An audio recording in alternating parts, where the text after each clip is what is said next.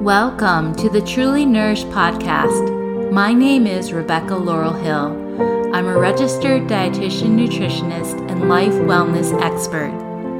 This podcast has one mission to help women break free from dieting and overeating patterns and transform how they nourish themselves in body, mind, and soul. Each episode, we dive into teachings and tools that will help you find more peace and freedom with food, more enjoyment living in and caring for your body, and more happiness and fulfillment in your life overall. Thank you for being here. Let's get started. Hello, beautiful listeners. I am super excited, super, super excited to announce that I now have intuitive eating mastery coaching available. So, I believe intuitive eating is really the entry portal. It's the foundation for being a truly nourished woman in your whole being, in your whole life overall because how we do one thing is typically how we do many things. And if we fret over food, if we restrict food, if we deprive ourselves in the area of food, if we shame how we eat, if we judge and shame our bodies, if we guilt and shame ourselves about what we eat or how we eat, etc., etc., this energy carries over into other areas of our life. Therefore, when we master intuitive eating, which means when we really embody it and live it and be it and are the person who is an intuitive eater, and when we let go of the pressure of dieting by releasing the whole dieting system and mentality and returning to finding pleasure and satisfaction and permission with food and when we find ease and acceptance and even joy and gratitude for our bodies,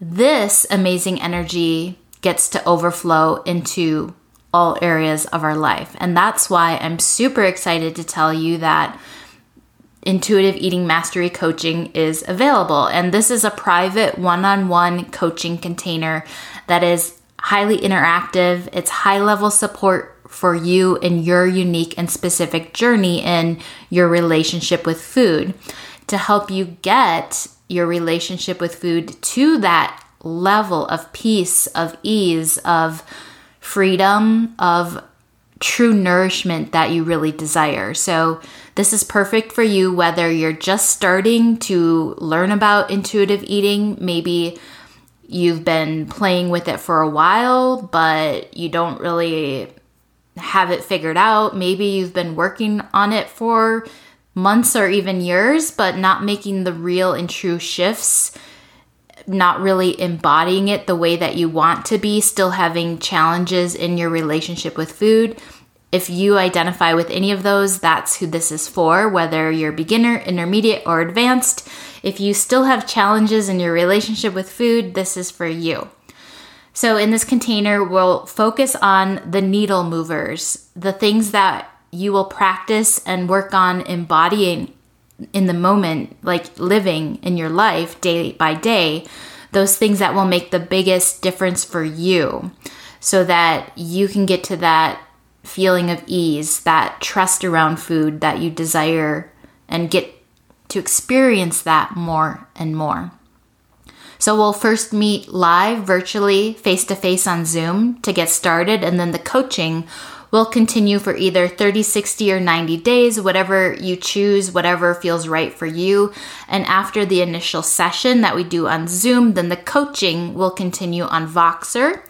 Voxer is just a voice messaging app. It's like a walkie talkie voice messaging app where we can chat, where we can leave each other messages so that we can literally talk daily and I can support you daily and give you coaching in the moment on whatever you're needing so that you can refine and also shift what is happening that day in that moment rather than waiting for a coaching session a week or two weeks out.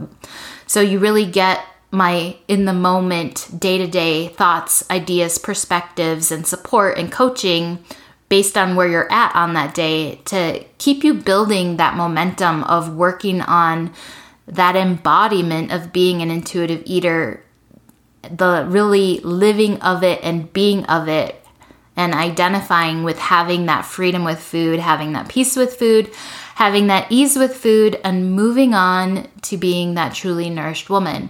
And I'm setting it up this way for the main reason because of that whole embodiment piece, living it and being it.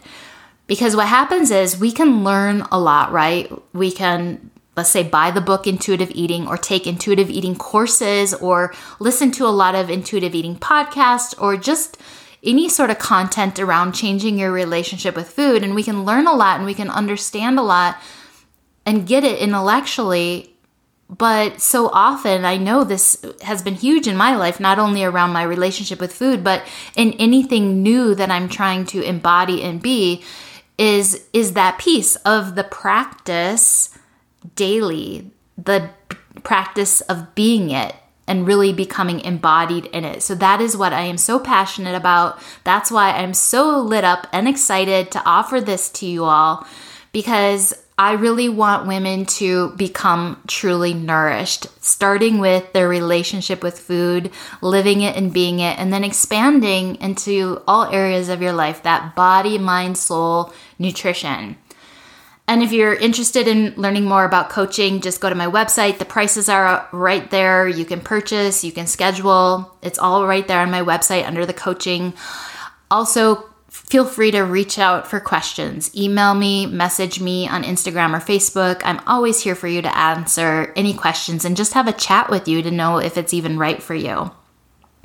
Okay, so getting into today's topic why cravings are never about willpower. So, a lot of times, cravings come from trying so hard with food, trying so hard to stay on a certain eating plan, stay on a particular diet, but the harder you try, the harder you tend to fall.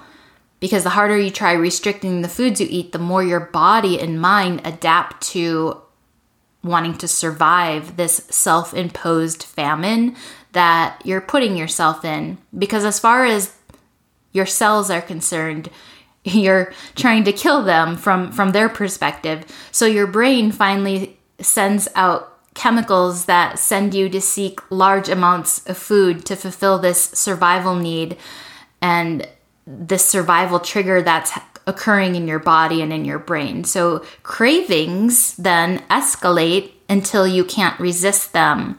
And for many people, the pressure to eat escalates to the point of feeling like they're losing control with food, that out of control feeling. Because when we restrict and deprive, it's like holding your breath. It's like we um, have the illusion of willpower to limit our breathing, right? We can say, well, I'm going to hold my breath and I'm going to use my willpower, right, to hold my breath. But at some point, our body is going to react, make us gasp because it needs air to survive. And then when we finally breathe, it's this huge gasp for dear life rather than a gentle inhalation. And so it's very parallel with food and eating and restriction of food, whether that's quantities of food or types of food.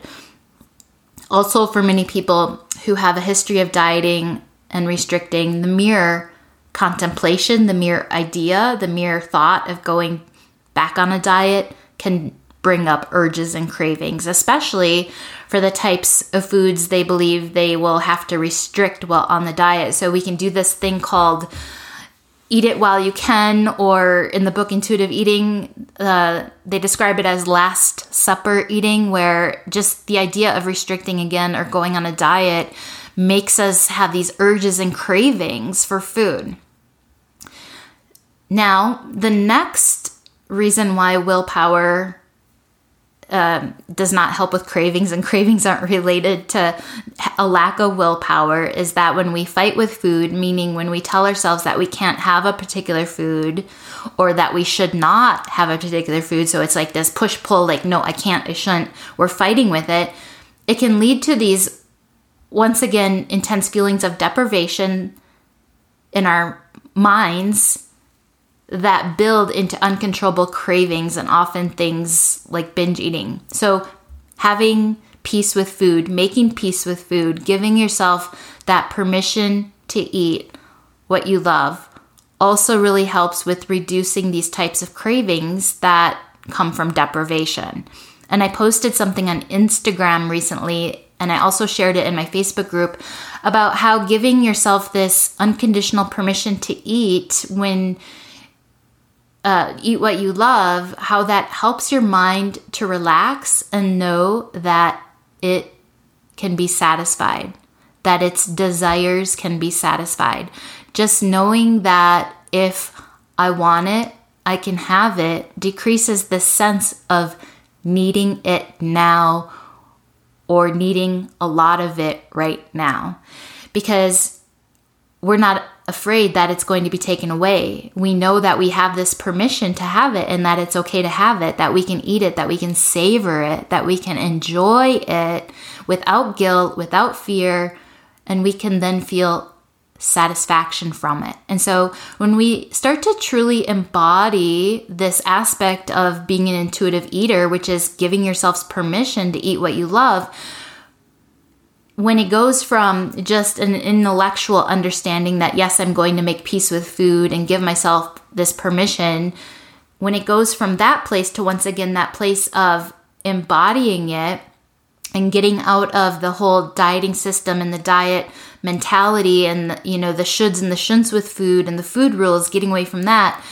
and um, taking those intellectual understandings of course they come first like understanding principles of intuitive eating. There's 10 of them. I've created more for the truly nourished woman but essentially in the original teachings of the authors of intuitive eating there's 10 principles. Like we can understand what those are and we can and they can make sense to us but then it's literally, okay, now living it and embodying it and being it, which takes some practice. But when you get to that place where you don't have that fear to eat what you love, and you have that permission, and it's really within you, it's not just a concept, but it's really within you, then you start to feel this increase in satisfaction just in the knowing that you can have it when you want it. And because of that, you often feel like you don't even need it, or you need a lot less of it, and you don't really crave it. And a perfect example of this is uh, my episode on what I ate on vacation, because in that episode, I talked about what I ate every day. It was sushi and ice cream. And normally I only have those on a rare occasion when I'm just at home living my regular life. But that is just what my whole body and being were like, oh, yes, that is what I want in this moment. But because I know I have this unconditional permission to eat it, even when I'm at home or whenever I want it, you know, if I truly want it, I can. And so I, I haven't even had it since I've been home.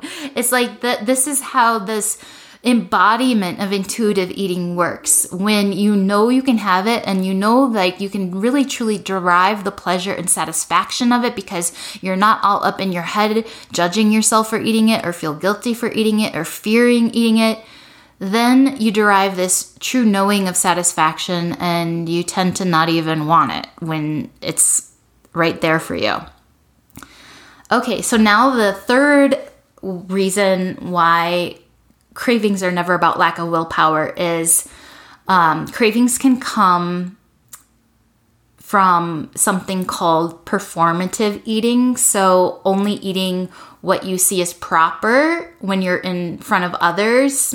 So, what you see as being uh, kosher, I'll use that word, when you're in the presence of others, maybe to put on a certain uh, persona of being a healthy eater or just because you want to please certain expectations of others. So it could be going out to dinner with friends or family and only ordering a certain thing when you really want something else. Or when that dessert tray comes around, you really want that piece of cake, but you fight that urge in that moment because you want to appear to be a health conscious eater or someone who's watching what they eat. But then what can happen is later you go home or you go wherever and you're alone and the urge for that thing, that food that you den- denied yourself can increase into an uncontrollable craving. And sometimes this will lead people to go out and buy the food that they earlier had denied themselves. And then often they end up eating more and maybe even have a binge on that food. So it ends up being if they eat more than if they would have just truly honored their food preference back in that moment in that social situation and allowed themselves to just have, once again, that permission to have what they were truly desiring. So, this would happen for me back in my you know, eating disorder days. Basically, I would social diet a lot. That's how um, I would call it. I would call it social dieting, eating a certain way in front of the other people, but then when I was alone, I would eat another way, and it was often binging on things. And this, therefore, always backfires. So it has, once again, nothing to do with willpower, but it all has to do with how we relate to food. There's no such thing as a lack of willpower. That's why you're you're not having these sorts of events with food. It's not about willpower. The fourth one is carbohydrate craving. So, if you identify with being a carbohydrate craver, this is for you. Now, I'm going to talk about some science first, but then I'll go into what's happening in more detail when you crave carbohydrates. So, our body has a high need for carbohydrates. There's a great level of importance for carbohydrates from our body's perspective. Carbs are the only fuel that our brain and blood cells can run on, and they really are, from the body's perspective, the preferred source of fuel and energy because cells function best when they receive this certain level of carbohydrates, and even small decreases in carb intake can cause problems for us. And I know that it's going to, to depend on each, on each person's individual physiology. However, just in general, it is a fact that all bodies, including yours and mine, prefer and need carbohydrates over other sources of fuel. And because the brain and the red, red blood cells exclusively rely on carbohydrates for fuel, and because of this importance of carbs in the body, specifically glucose, it's just a type of sugar sugars are carbs, one form of carbs, that because of this high importance, the levels in our blood are very closely regulated by hormones to make sure that our levels in our blood never get too low. And this source of carbohydrate fuel in our body ordinarily lasts three to six hours, except at night when we're sleeping, our liver will release some of its carbohydrate that it has in storage for you while you're sleeping. But otherwise, the only way that you can get carbs is by replenishing them, eating carbohydrate rich foods. And if carbs are not adequate in the diet, the body has to turn to more creative ways of fueling itself to supply that vital energy.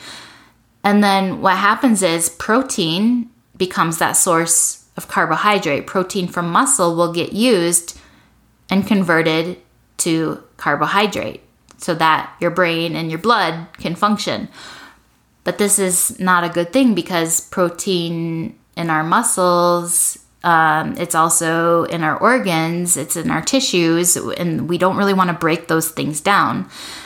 And the first place that our body will go for that protein is our muscles because our muscles are more expendable than our organs and essential tissues. You know, we can survive some muscle mass loss, but, you know, so that's where our body will start to take protein to turn into carb.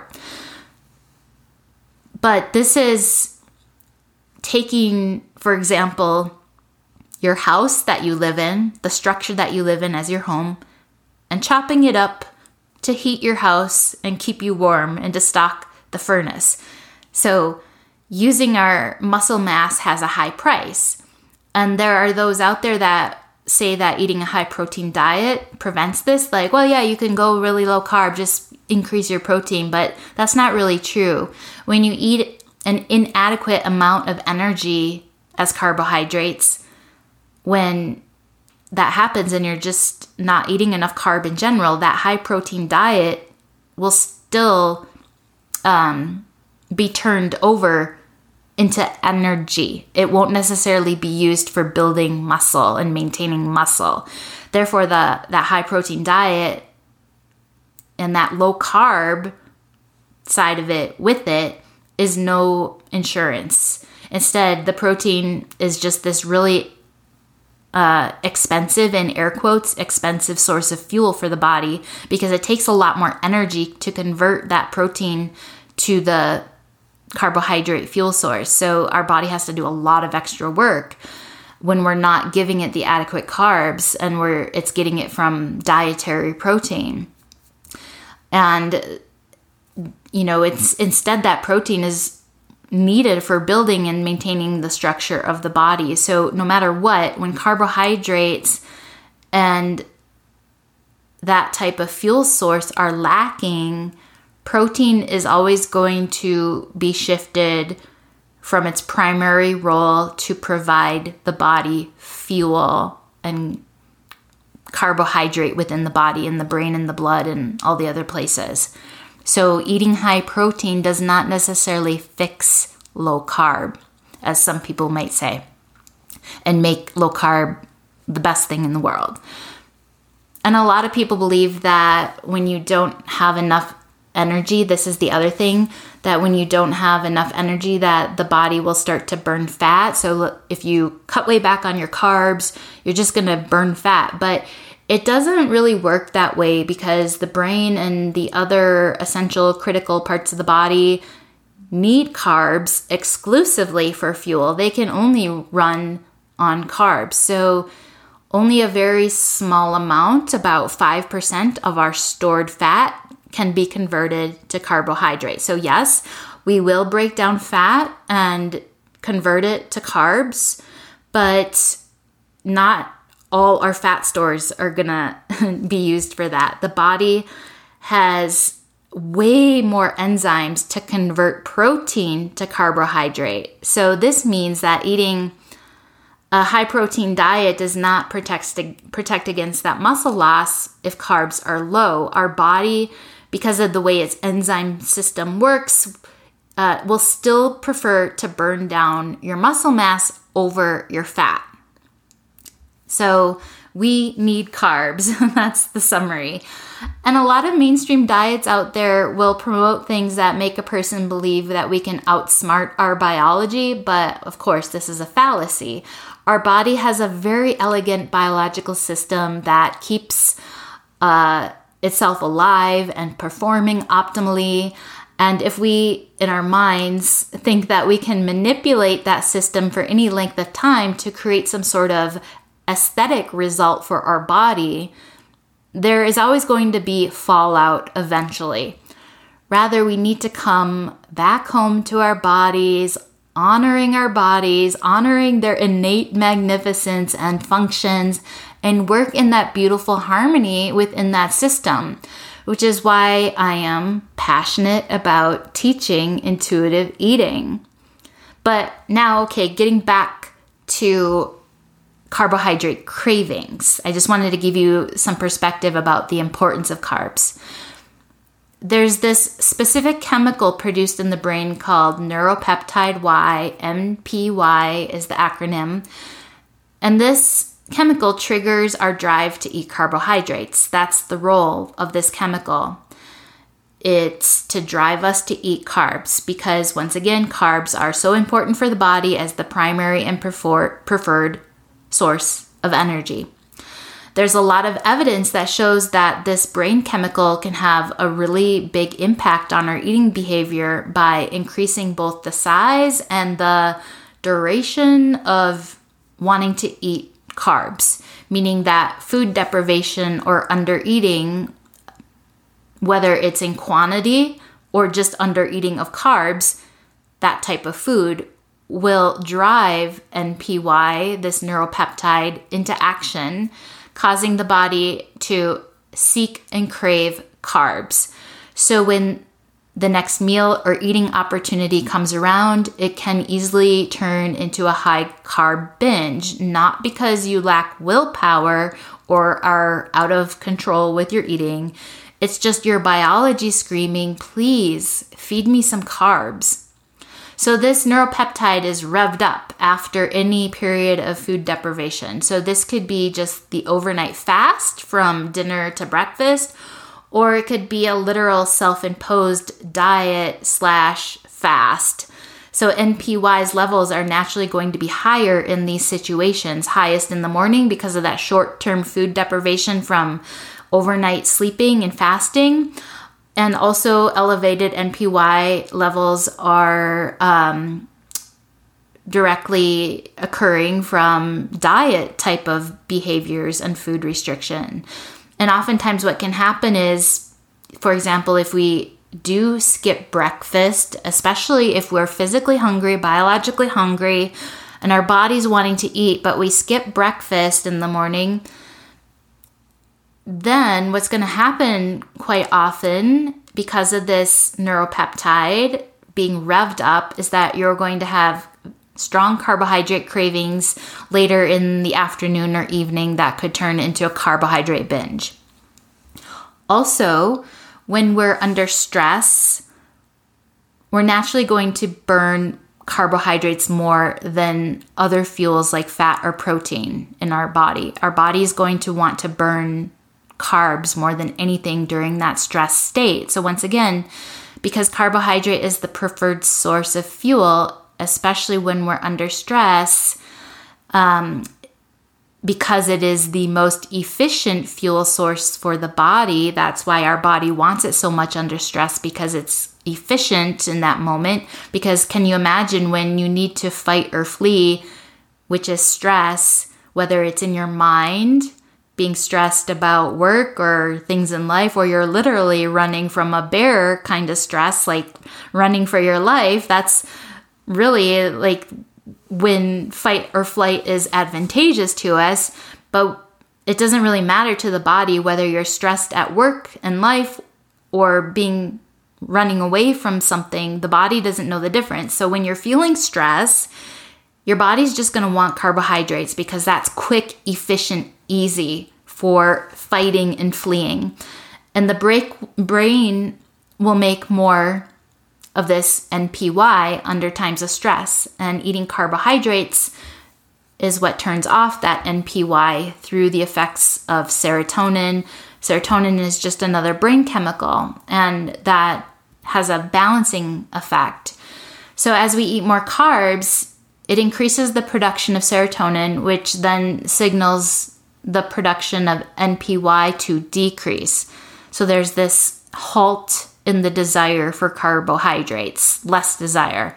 So the more you deny your true biological hunger and the more that you fight with your natural biology, the stronger and more intense food cravings for carbs, obsessions with carbs are going to become because NPY revs up and drives the body to seek more carbs.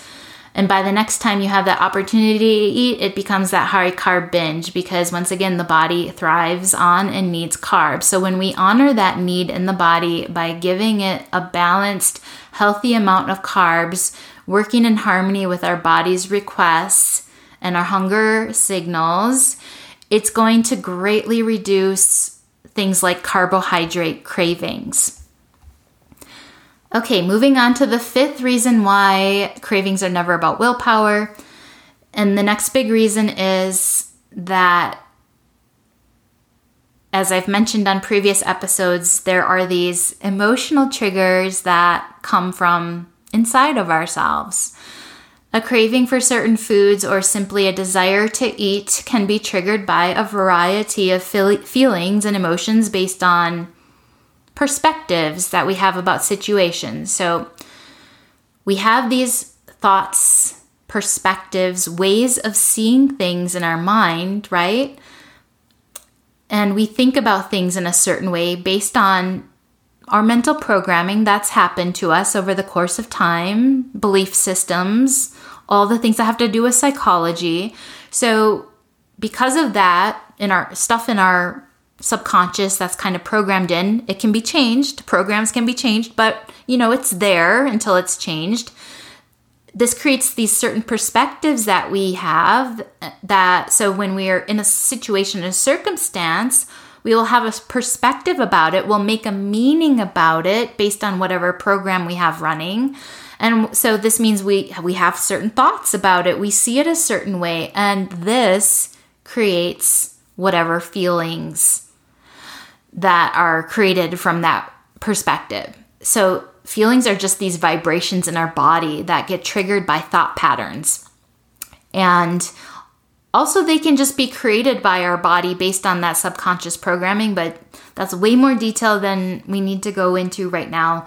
Um, because sometimes, for example, we can be triggered and not know why we're triggered. We just feel these intense feelings. That's because it's stored within us.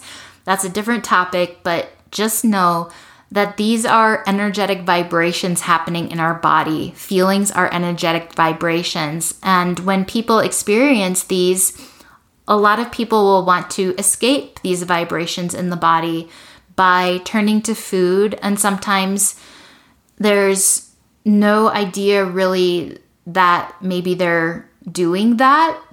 They just think that they're overeating because, oh, it tastes so good. And because I don't have any willpower, that's why I'm doing it. So people can sometimes deny that they're eating emotionally or just not really be aware of it, or they can minimize it because they base it all on, oh, this just tastes so good and I just don't have any willpower. And if anytime you find yourself in that place or doing that quite a bit where you're eating when you're not biologically hungry, then there's a good chance that you're using food to cope in some way, cope with feelings in some way.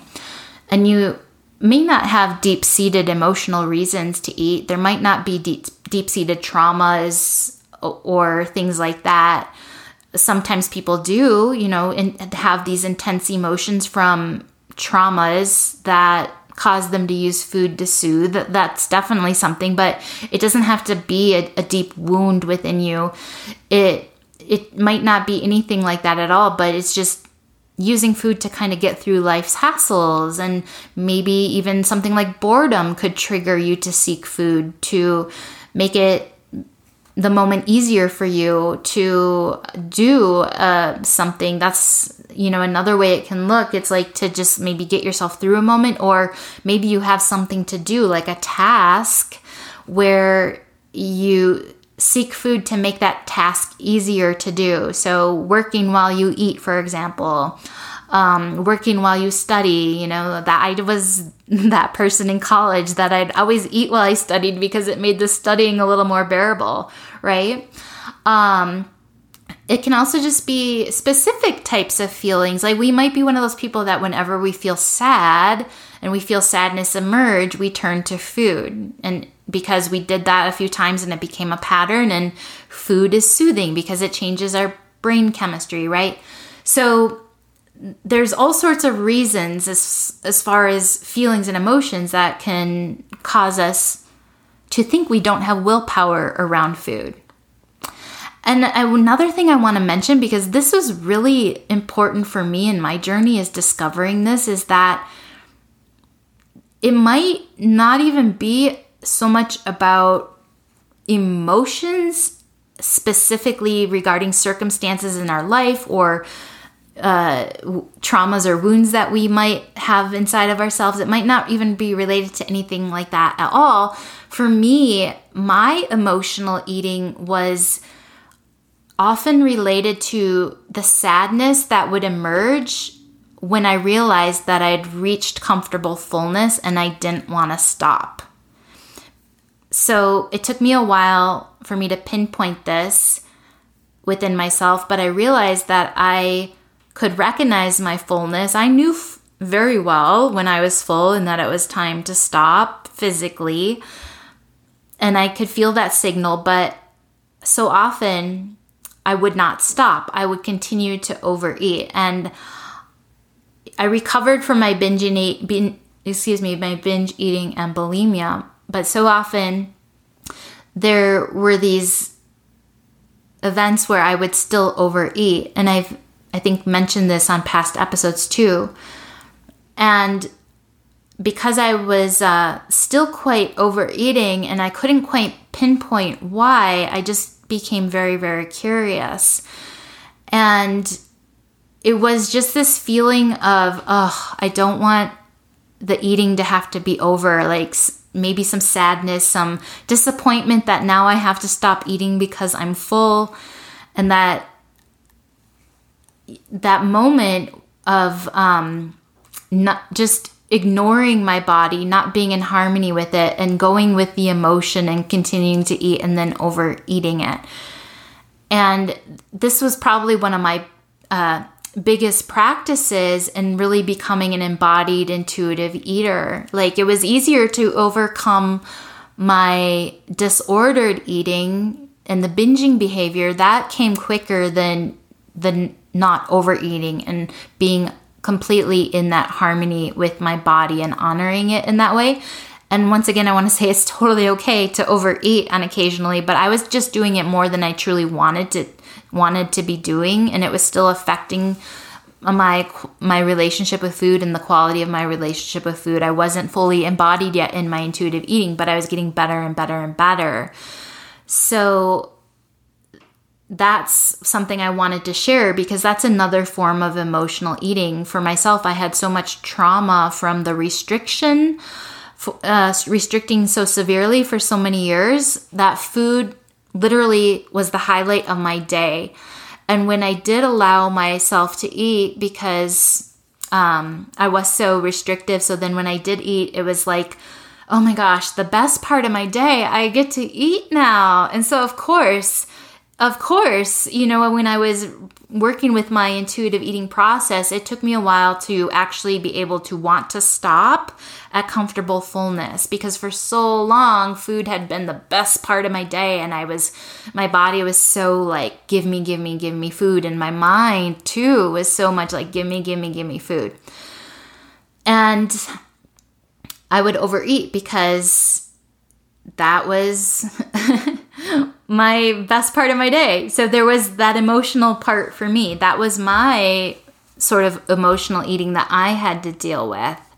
But I also want to share that one of the things that really became important for me to get past this rather you know and uh, not uh what do i want to say um in conjunction with, not more than or not rather than and instead of, but in conjunction with just practicing intuitive eating, there was this other aspect, which is why I teach mind and soul nutrition as well, is that I had to start to fully live in other areas of my life and find joy in things other than food.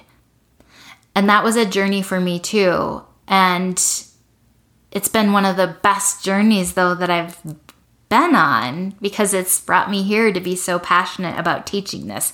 So that was just a tangent, a side note, but I wanted to share my personal experience to help anybody if it re- if you relate to that. So getting back to the emotional triggers.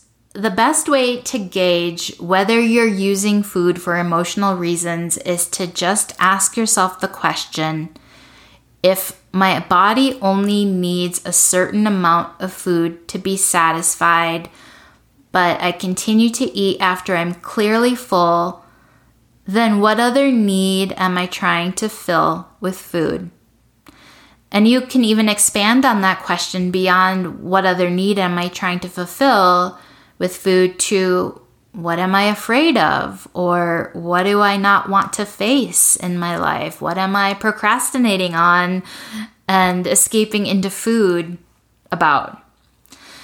You may discover that food is taking care of some feelings for you, such as boredom or procrastination. It could also be a bribe or reward that you use. Um, maybe when you've promised yourself that you could uh, have a treat after you finish a task and you're doing something that you don't really want to do, but you motivate yourself by bribing yourself with food, and I can eat this thing after I do it, or I can eat this thing while I do it.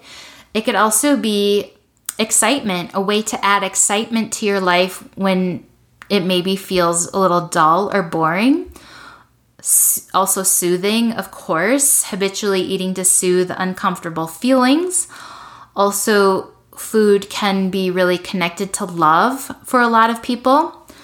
Uh, if food was how you were cared for as a child and you associate it with being loved and cared for, um, we also have a lot of holidays that revolve around food, right? And Valentine's Day, there's chocolate. We even have specific foods associated with love. Sometimes um, feelings of frustration or anger can be soothed by people eating because that biting and that crunching and that movement of the jaw can literally be a way to help relieve stress and tension in the, and that energy in the body. And then once again, just stress, chronic stress is a huge reason why people will head to the nearest food because it's helps calm them down a little bit, especially like I talked about before, the carbohydrates. Stress raises our cortisol and increases cravings not only for carbs but just for food in general.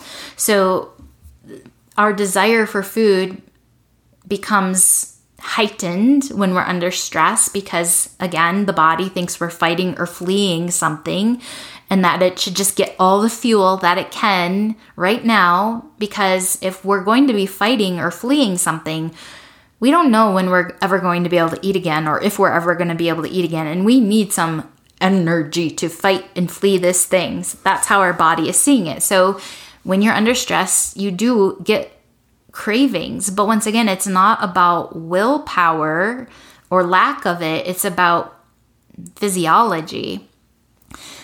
And then related to stress, there's anxiety, you know, worrying about the future. Worries can trigger that urgent need to eat, to relieve, and kind of soothe some anxiety, also mild depression because brain um, our brain chemistry changes when we eat. There's dopamine, serotonin that are released. It gives us momentary relief.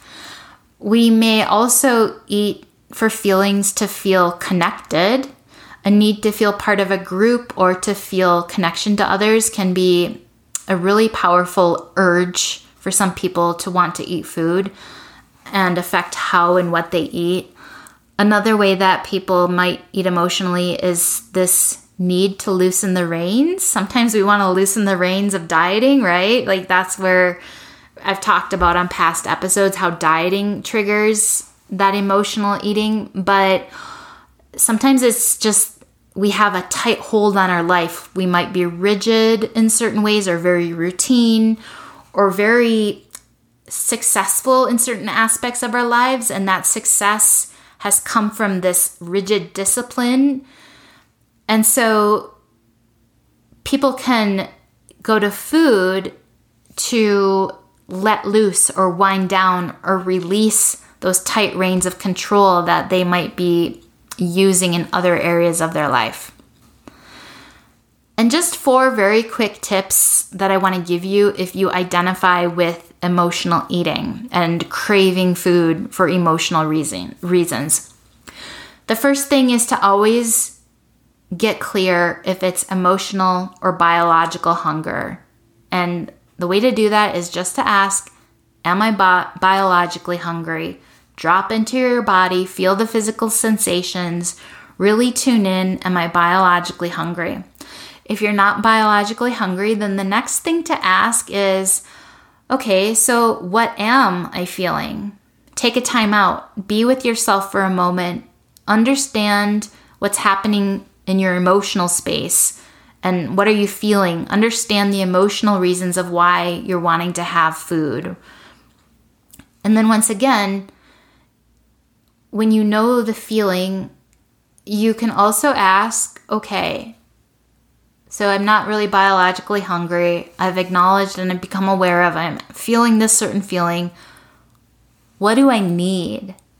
What is it that I actually need? What is an unmet need that I have that's making me want to go to food to meet that need. And of course, food can't meet that need. It's like a temporary band aid, right? That just gives us a little relief, but it doesn't actually meet the need. So, being honest with ourselves and, okay, what is the need that I really need to have met? And oftentimes, after that question, people will realize that what they need is to actually ask for help in some way in their life simply speaking up and asking for help in some way, whether it's literally asking someone to help you with tasks and chores or how to figure something out, or whether it's more of a mental emotional support through friendship and some other form of connection. Usually there's something that we can realize like this is an unmet need and this is where I need to ask for help from somebody else and sometimes it's the realization that we need to show up even more powerfully for ourselves. Sometimes we need to meet our own needs better and give ourselves more of what we need, and we have to be that person to fulfill that role. Okay, now the sixth and final reason that uh, we can quickly um, turn to food and have cravings that's not about a lack of willpower, but we'll just assume it's our lack of willpower. Okay, so these reason, reasons are just um, thirst. We have thirst and we confuse thirst for hunger.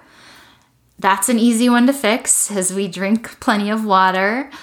Also, lack of sleep. Lack of sleep can be a big one for f- feeling like you have cravings to eat because, once again, when we're not getting enough rest, our body will increase it's a stress state so our body will increase cortisol and things that drive us to want to eat because our body is thinking well if we're not sleeping we must be fighting or fleeing something or being prepared to fight or flee something. So i better amp up food intake. So our cortisol increases that stress hormone causes us to want to eat. So lack of sleep and it's about somehow get allowing yourself to get the sleep that you need, whatever you have to do to do that. I know for myself, my body loves eight to nine hours. I can get by on seven, seven and a half, but I know when I'm getting eight to nine, I feel my best. So for me, I make sleep a huge priority and I do my best to give myself that. Then the other one I want to quickly mention is alcohol. Alcohol has so many effects on the body and it messes with our brain chemistry in ways that not only decreases our uh, ability to make rational good decisions for ourselves like logical decisions but it also does things within our brain chemistry to um, make us crave certain types of foods. There's things with the dopamine and serotonin. There's a lot more biology and chemistry than we need to go in to on this episode, but it's just to be aware of. So, those are all the reasons that I was able to come up with why your cravings are never about willpower. I truly hope that this episode was helpful for you, maybe created some new awareness for you, maybe created some ideas of ways that you can work on your wellness, your well being, and how you can work to uh, enhance your relationship with food based on what I taught. Please reach out if you want to share what that is. I would love to hear from you. I know I always say that because it's really true. I would love to hear from you. I'd love to hear what lands, what resonates, what challenges you, maybe what triggers you, where you have doubts, where you have fears. I want to hear it all. So message me um, on Instagram or you can email me if that's your preference, whichever. And until next time, I'm sending you so much love. And if you are interested in intuitive mastery coaching with me, I would love to have you. I would love to hear from you. I would love to just have a chat with you to see if it's a good fit and move forward if it is, if you are feeling called to that. And have a great week. Sending you so much love. Take care. Hi, thanks so much for being a listener. I love having you here. If you received value from this episode, please leave a five star rating or review wherever you listen to the podcast. Help me reach others so that more and more women can come to this place of feeling truly nourished in body, mind, and soul, living their best, most free life.